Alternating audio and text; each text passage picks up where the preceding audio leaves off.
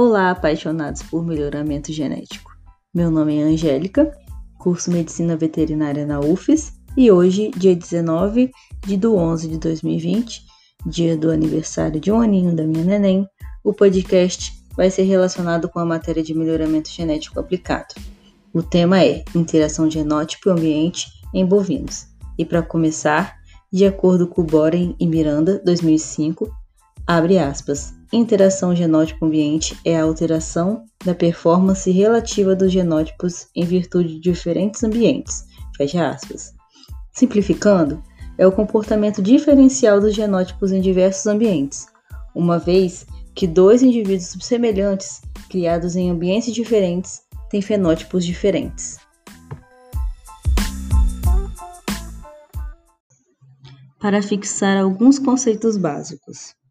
Fenótipo F ou P em algumas literaturas são as formas que as características vão se expressar e que depende do G, que é o genótipo, e do E ou A, que é o fator ambiental e também pode ser características morfológicas, físicas, bioquímicas ou anatômicas. O E é o ambiente. Ele quer dizer que são circunstâncias ao redor do indivíduo que podem afetar na sua expressão.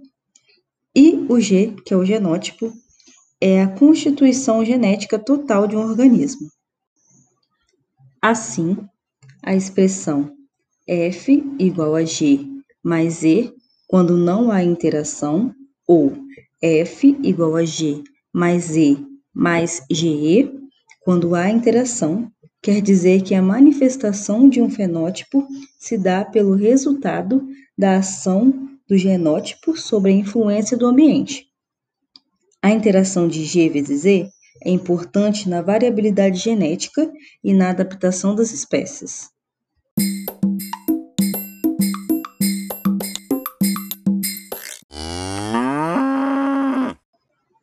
Agora, vamos falar um pouquinho dessa interação nos bovinos. Nos bovinos, essa questão se aplica fortemente no desempenho produtivo de um rebanho, já que os animais melhorados geneticamente não terão o desempenho esperado se criado em condições ambientais diferentes do que o habitual. Espera-se que ocorra interação genótipo versus ambiente quando as diferenças entre os genótipos e os ambientes forem grandes. Em bovinos de corte, no Brasil, esses estudos começaram em 1980 com o avanço da utilização de dados de campo e na avaliação de touros.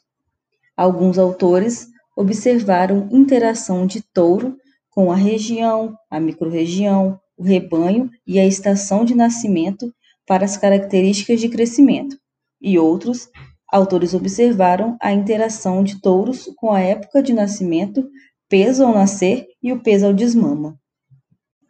Trabalhos mais atuais nos mostram que há forte interação genotípica com a época de nascimento, para os pesos de desmama e o ganho de peso diário da desmama até os 12 meses.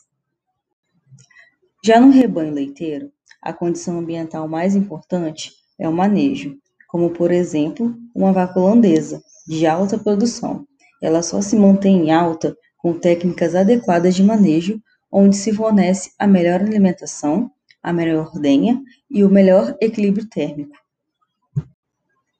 A expressão das diferenças genéticas entre produtores serão maiores onde as condições do ambiente são mais favoráveis para a expressão fenotípica do potencial leiteiro. O calor pode limitar o desempenho produtivo do bovino leiteiro. A expressão das diferenças genéticas entre produtores serão maiores onde as condições do ambiente são mais favoráveis para a expressão fenotípica do potencial leiteiro. O calor pode limitar o desempenho produtivo do bovino leiteiro. E para finalizar, a gente pode concluir que as estimativas dos valores genéticos e das herdabilidades aumentam com a melhoria ambiental e mostram possibilidades de ganho genético na seleção e uso de genótipos em ambientes de médio e alto manejo. pode-se obter progresso genético para o desempenho do bovino, principalmente nos melhores ambientes. Obrigado pela atenção e tenham um bom dia.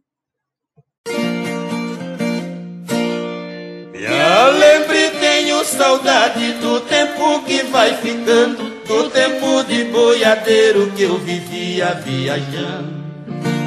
Eu nunca tinha tristeza, vivia sempre cantando, mês e mês cortando estrada no meu cavalo ruan. Sempre lidando com gado, desde a idade de 15 anos. Não me esqueço de um transporte, 600 bois cuiabano. No meio tinha um boi preto por nome de soberano.